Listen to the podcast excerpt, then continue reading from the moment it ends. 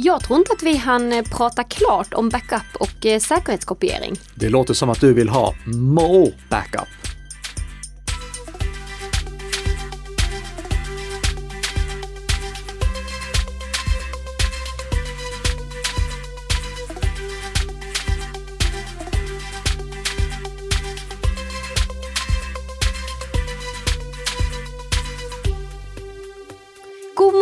Morgon, god morgon! God morgon, Tess! Så här på långfredagen som det är när våra lyssnare tunar in på Bli säker-podden. Ja, hoppas inte den blir allt för lång ändå, eller? Nej, alltså långtråkig. 30 minuter tror jag vi satsar på som vanligt. ja, just det. Ja. Just det. Mm. Eh, den här podden produceras i samarbete mellan Nika Systems och Bredband2. Ja. Och nu är det ju snart eh, påskafton och sånt. Ska du göra någonting kul i helgen, Nika? Jag eh, ska jobba på. Du jobbar vidare? Mm. Ska du göra något kul?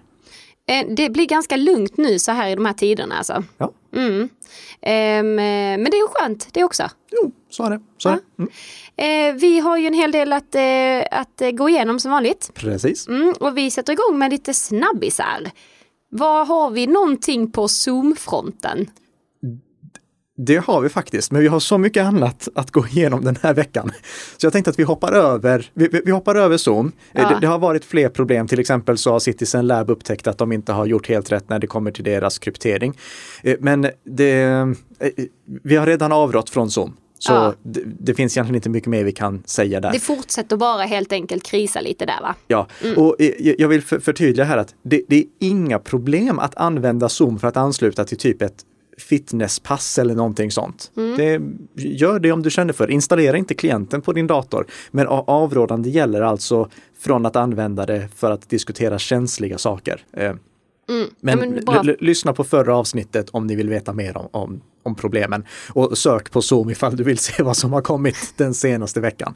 Så det hoppar vi över. Och vet du vad mer jag tänkte att vi hoppar över? Nej! Vi, jag hade egentligen planerat att vi skulle ha ett långt äh, inslag där vi diskuterar den nya Signal-logotypen som nu också finns på MacOS. Men även det hoppar Håll vi över. i hatten Ja. folket! En ny ikon, en ny färg kanske också. Lite, lite blåare. Mm, Men det, det är den enda analysen vi ger. Okej. Eh, men, men, men vad har vi här? Alltså det, har- det har uppdagats någon så här Coop-bluff. Ja, Coop, de råkade ut för en ganska stor, eh, ska man säga, Facebook-bluff under veckan. Det spreds att eh, man kunde få, eller, eller det, var- det var en tävling där vinnaren skulle få gratis mat i ett år. 150 familjer skulle få gratis mat i ett år. Oj, oj, Och oj. den här delades vitt och brett, bland annat från många av mina vänner. Jaha. Och då började jag fundera lite. För det här var, när, när, liksom när man kollade på bluffen, eh, då var det uppenbart att det var en bluff. Eller när man kollade på inlägget var det uppenbart att det Ja. var en bluff.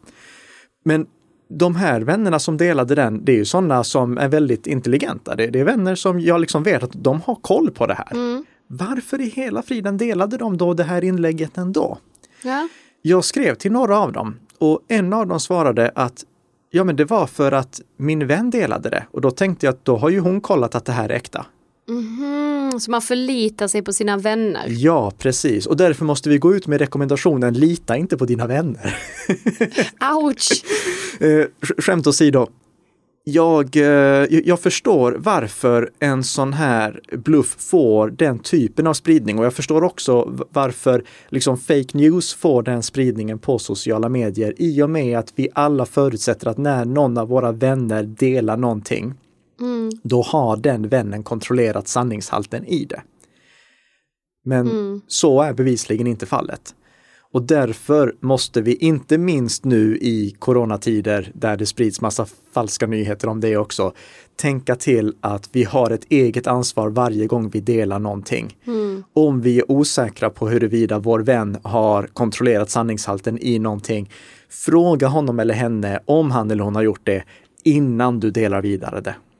Ja, man ska alltid ha på sig sina källkritiska glasögon helt Ja. enkelt. Och den här eh, bluffen eh, hade man kunnat avslöja väldigt lätt. Eh, jag delade med mig i en, en artikel om fem snabba tips som avslöjar bluffar som den här. Eh, först och främst, fundera på det ekonomiska incitamentet.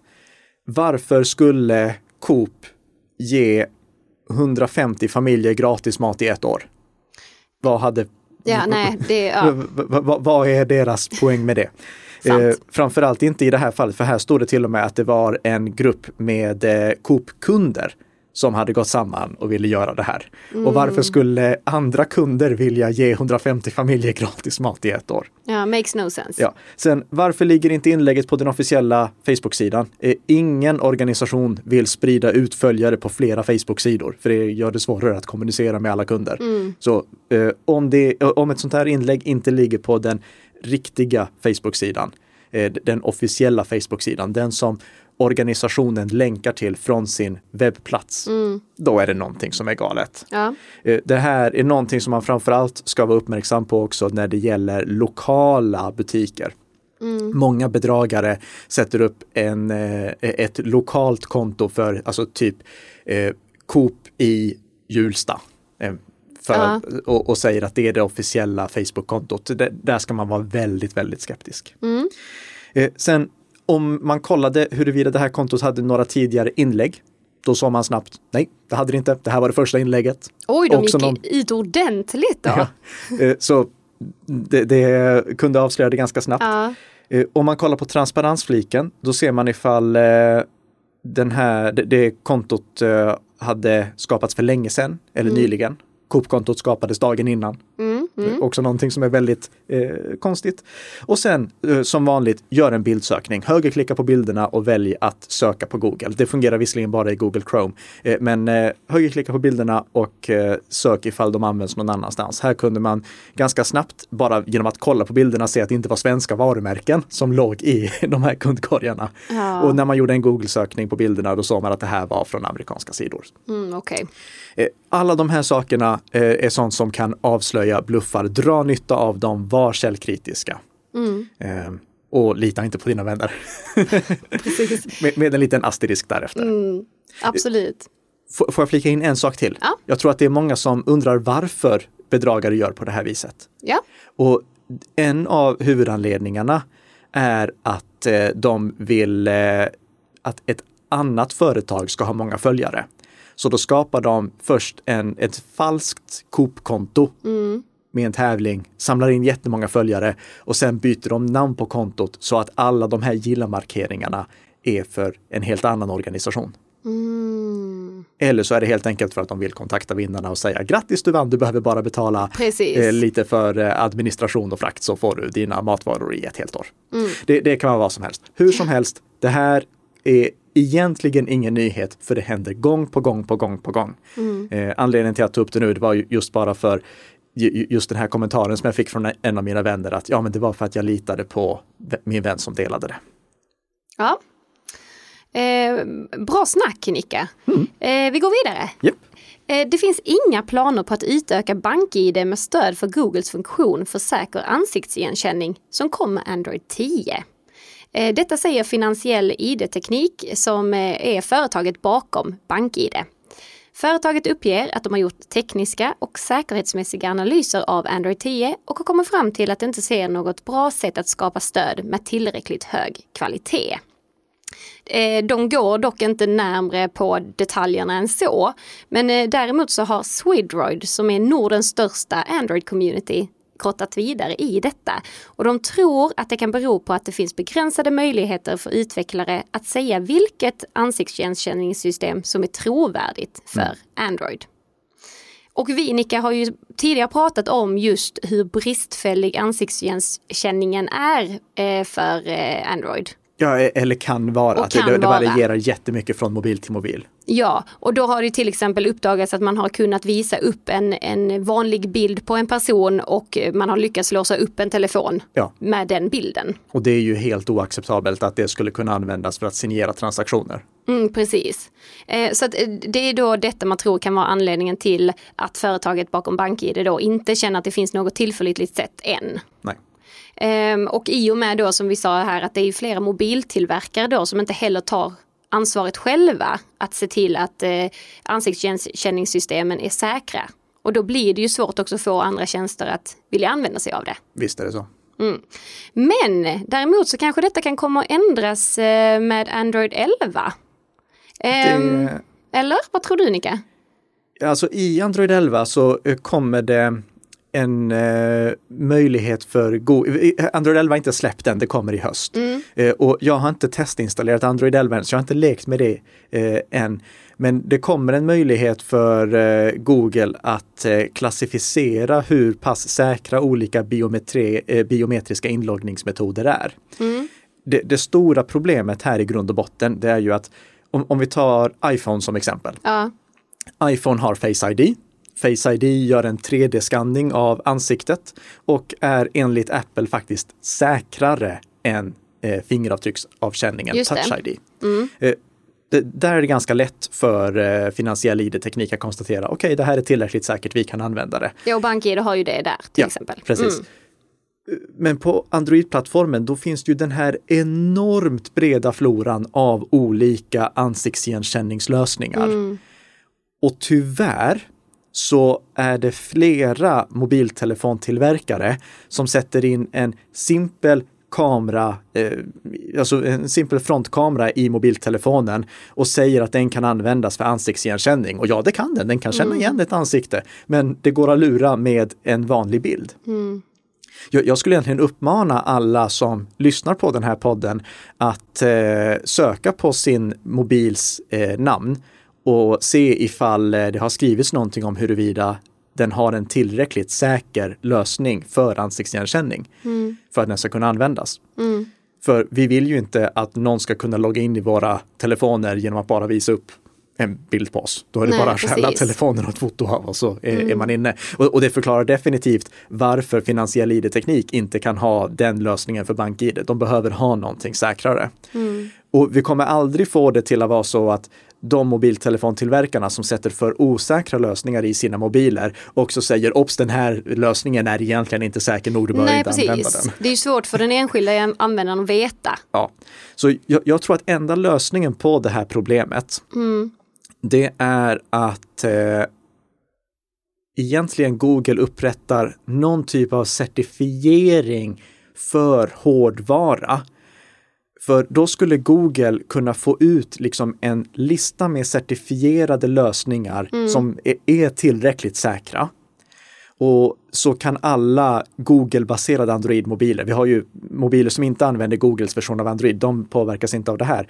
Eh, Men då skulle liksom alla Google Android-mobiler kunna dra nytta av den listan och då skulle finansiell ID-teknik kunna säga okej, om det finns med på den här listan, då är det okej att använda för signering eh, eller inloggning i Mm. BankID.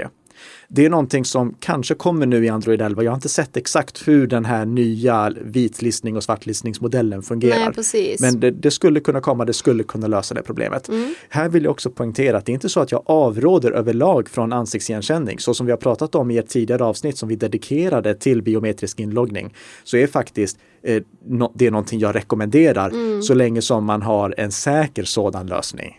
Precis. Eh, och om eh, det är en för bristfällig lösning, då ska du självfallet inte ha det. Då ska du istället ha till exempel fingeravtrycksläsare, där vi åtminstone har sett färre sådana här rent patetiskt dåligt implementerade lösningar. Mm.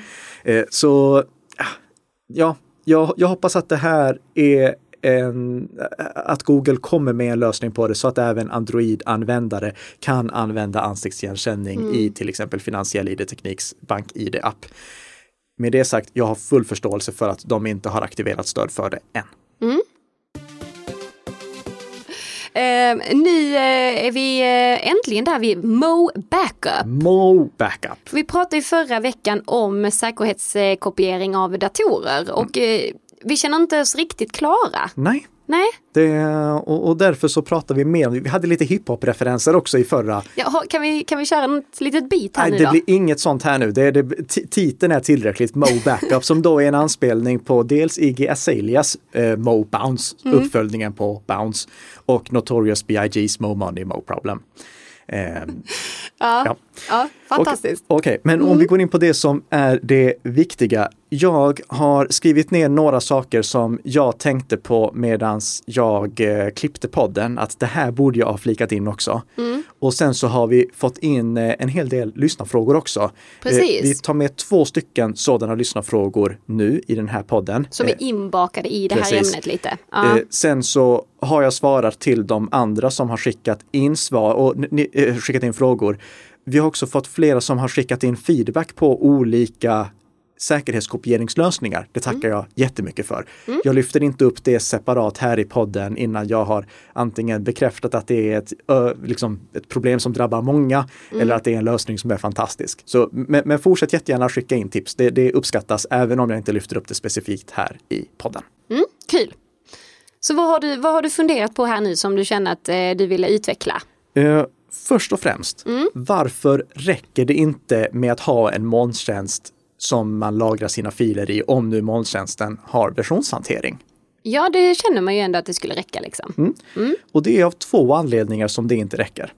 För det första, du kan få ditt konto kapat. Ja. Molntjänsten är ju någonting som ligger på nätet. Du kan få ditt konto kapat och om angriparen då väljer att förstöra saker för dig, radera allting, då blir du av med dina filer och du ja, står utan möjlighet att kunna göra någonting alls. Därför bör du ändå ha en backup till. Och det sa vi ju i förra avsnittet, att du ska ha två backuper. Filer som du inte har två kopior på är filer som du inte bryr dig om. Eh, Så om den ena är en molntjänstlagrad version, då är det jättebra. Så länge som den kompletteras av en till backup. Men då räcker det med en backup. Då behöver du bara ha en backup Ja. till, ja. Exakt. Eh, en annan sak som kan uppstå, det är att eh, fel hamnar i historiska versioner av en fil. Det här är inte någonting som är vanligt förekommande, men jag har råkat ut för det själv. Hur menar du? Om vi tar, vi, vi kan ta en PowerPoint-presentation till exempel. PowerPoint-presentationerna som jag använder i föreläsningssammanhang, de är ofta alltså, flera hundra megabyte stora. Och när de sparas på OneDrive, då tar inte OneDrive och sparar en 100 megabytes version från minut 1 och sen en 100 megabytes version från minut 2 och en 100 megabytes version från minut 3 och så vidare. Nej. Så det ligger liksom inte flera terabyte med gamla versioner av den här PowerPoint-filen på OneDrive. Utan OneDrive har istället en grundversion av filen som de sparar förändringar till. Ja, Okej. Så det eh, de har grundversionen av filen och så förändringarna som har gjorts på den filen. Om jag väljer att backa tillbaka till en tidigare version, då tar OneDrive och räknar ut vad som är den motsvarande filen vid den tidpunkten genom att räkna bort de förändringar som har tillkommit i efterhand. Mm, Okej. Det fungerar ofta bra, men inte alltid. Jag råkade en gång till exempel göra en förändring på en bild som jag hade i en sån här PowerPoint-fil.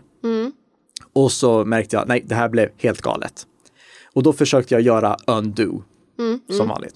Eh, Det funkade inte, så då tänkte jag, okej, då får jag hoppa tillbaka till en tidigare version av filen. Ja.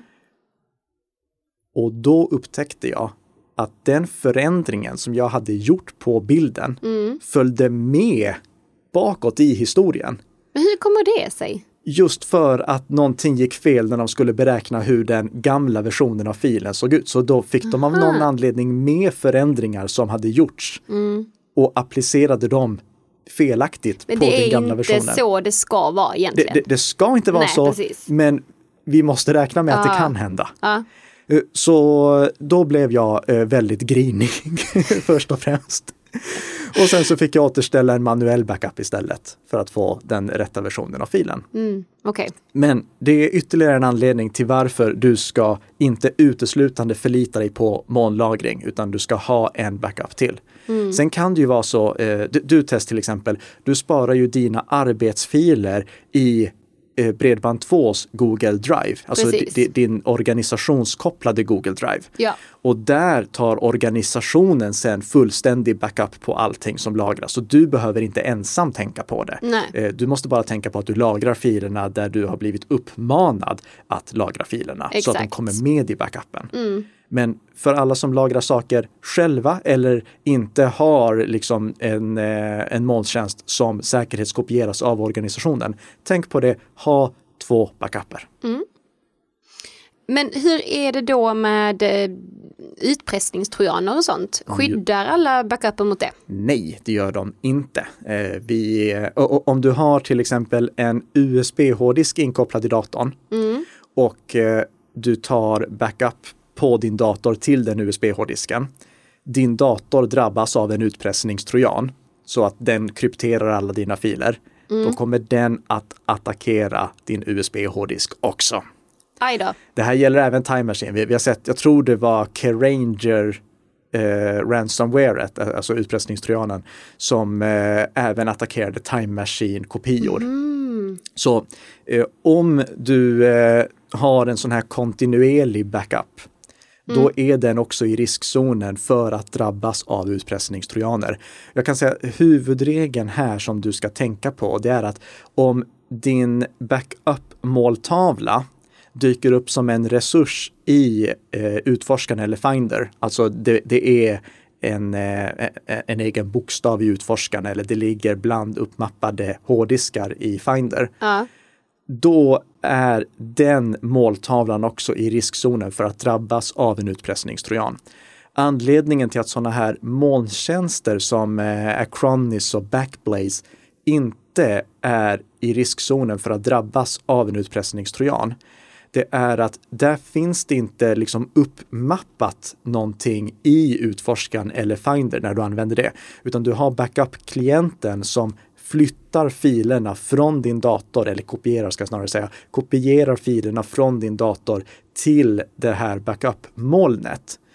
Det innebär att en utpressningstrojan skulle vara tvungen att gå via det här backup-programmet för att komma åt där filerna lagras i molnet, vilket utpressningstrojaner inte kan göra. Eh, Så om du använder en sån tjänst, då skyddar det mot utpressningstrojaner också. För det enda utpressningstrojanen skulle kunna göra, det är att kryptera filen på datorn, låta molntjänst backup-lösningen synkronisera över den nya versionen, alltså den krypterade versionen, till molntjänsten och lagra den där. Men då har du ju versionshanteringen så att du kan backa tillbaka till en tidigare version och just det. plocka den okrypterade versionen tillbaka från molnet. Bra. Eh, Men hur är det med att eh, kryptera USB-diskar? Ja, om du har en USB-disk, Ja, då ska du kryptera den också. okej. Om du backuppar till en USB-disk, så som vi pratade om med USB-minnen och portabla lagringsmedier tidigare. Om du lagrar din backup på en USB-disk, då ska den vara krypterad. För att annars kan ju någon stjäla backup-disken och komma åt känslig information. Det här är självfallet under förutsättning att du har något känsligt du säkerhetskopierar. Ja, har du inget precis. känsligt du säkerhetskopierar så spelar det ingen större roll. Men om du har någonting känsligt, då måste du tänka på att backupen också lagras på en krypterad enhet. Det räcker inte med att din dator är krypterad utan målet där du, dit du säkerhetskopierar ska också vara krypterat med undantag för om din backup-mjukvara krypterar säkerhetskopiorna. Om du använder exempelvis eh, eh, Time Machine. Time Machine kan kryptera dina säkerhetskopior och då kan du lagra de krypterade säkerhetskopiorna säkert på en okrypterad disk. Okej. Men antingen så måste du ha krypterade säkerhetskopior som du lagrar på en okrypterad disk eller eh, okrypterade säkerhetskopior som du lagrar på en krypterad disk för att det ska vara säkert. Okej. Men, men eh, kan, jag, eh, kan jag använda RAID? Eh, Det är också någonting som väldigt ofta dyker upp. Jag fick inte den frågan faktiskt specifikt den här gången, men jag la in den för jag har fått den så många gånger tidigare. RAID ersätter inte backup. RAID är alltså fenomenet, eller tekniken ska jag snarare säga, som du använder i exempelvis NASAR, nätverkshårddiskar. Eh, Om du har en nätverkshårddisk med plats för två stycken hårddiskar, eh, då sätter du i två stycken 10 terabytare om du vill dra nytta av all lagringskapacitet som du har där, då blir det 20 terabyte totalt. Ja, 10 plus 10 terabyte. Ja. Men om en av hårddiskarna kraschar, då blir du av med alla dina filer. Mm. Därför ska du alltid lagra med RAID i nätverkshårddiskar. Så att om du har plats för två stycken hårddiskar, då Mm. sätter du i två stycken 10 terabytare. Men istället för att slå samman dem så speglar du dem.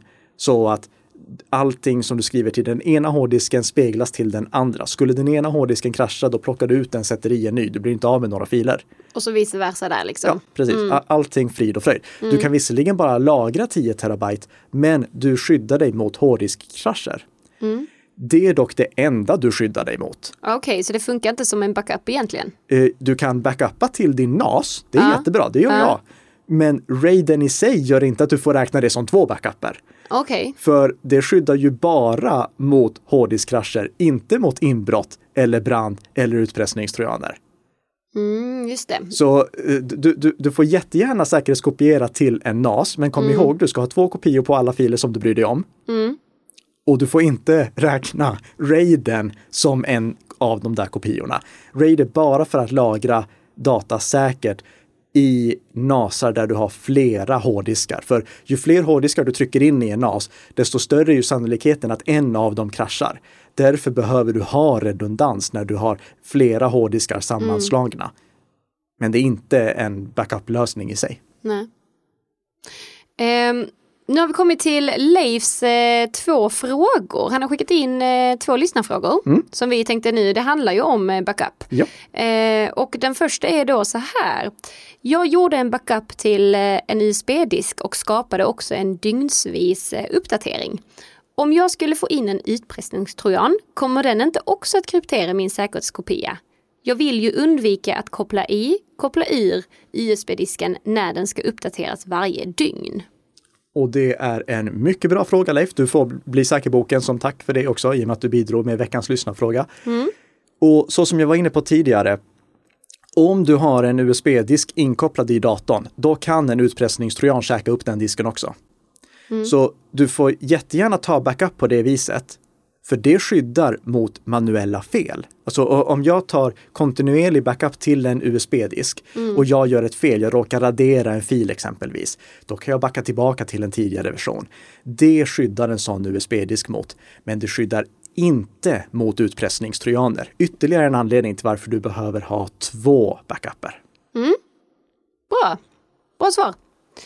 Eh, men då, då kommer vi till nästa fråga. För, för, för eh, Leif har faktiskt tänkt till här redan. Ja, precis. det är snyggt. Hur säker är min OneDrive, OneDrive-lagring mot utpressningstrojaner? Det finns ju en direkt koppling mellan min dator och min OneDrive. Finns det risk för att ett skadeprogram i min dator kan sprida sig till min molntjänst? Eh, OneDrive har skydd mot det här faktiskt. Eh, för Okej. med OneDrive, då mappar du inte upp en enhet eh, så att den ligger så att en utpressningstrojan kan komma åt den direkt via utforskaren eller via Finder. Utan om en utpressningstrojan skulle vilja ställa till Havoc, Havoc finns inte på svenska. Vad heter det? Eh, oreda. Eh, ställa till oreda. Då är den tvungen att kryptera filen lokalt på datorn och sen förlita sig på att OneDrive-klienten tar och synkroniserar upp den utpressningskrypterade versionen till OneDrive. Det kan hända. Men det är ändå inte ett problem. För OneDrive övervakar vad det är för förändringar som OneDrive synkroniserar upp i molnet. Och om OneDrive ser att okej, här kommer en fil som har ändrat utseende totalt, för när den blir utpressningskrypterad, då får den helt annat utseende. Den, har, den ser väldigt annorlunda ut, konstigt. Man tror varför Leif har ändrat den versionen så mycket. Ja, ja, vi synkroniserar upp den i alla fall. Sen kommer tre, fyra till sådana filer som har förändrat utseende helt. Då inser OneDrive, nej, det här är inte rätt. Eh, Då stoppar faktiskt OneDrive synkroniseringen Okej. och säger vi tror att du har drabbats av en utpressningstrojan. Kan du säkerställa att allting är i sin ordning? Och om eh, Leif då upptäcker att okej, det här är en utpressningstrojan, då markerar han ja, jag har drabbats av en utpressningstrojan, rensar datorn så att det, det inte är några skadeprogram kvar. Och därefter så väljer han att återställa filerna från OneDrive och det kan han göra tack vare den här versionshanteringen. OneDrive säger okej, så här såg din OneDrive ut innan vi upptäckte att det var ett skadeprogram som synkroniserade upp filer. Vill du gå tillbaka till den versionen? Ja.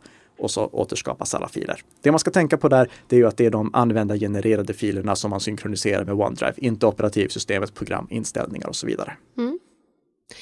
Eh, då tackar vi Leif för de här fantastiska frågorna. Ja, stort tack! Och om du som lyssnar på den här podden har fler frågor om backup eller någonting annat som berör IT-säkerhet så tar vi tacksamt emot dem mm. via alltså, kommentarsfältet på Facebook eller Twitter eller eh, kontaktformuläret ja. på eh, vår webbplats. Ja, ja precis. Mm. Bara skicka in. Mm.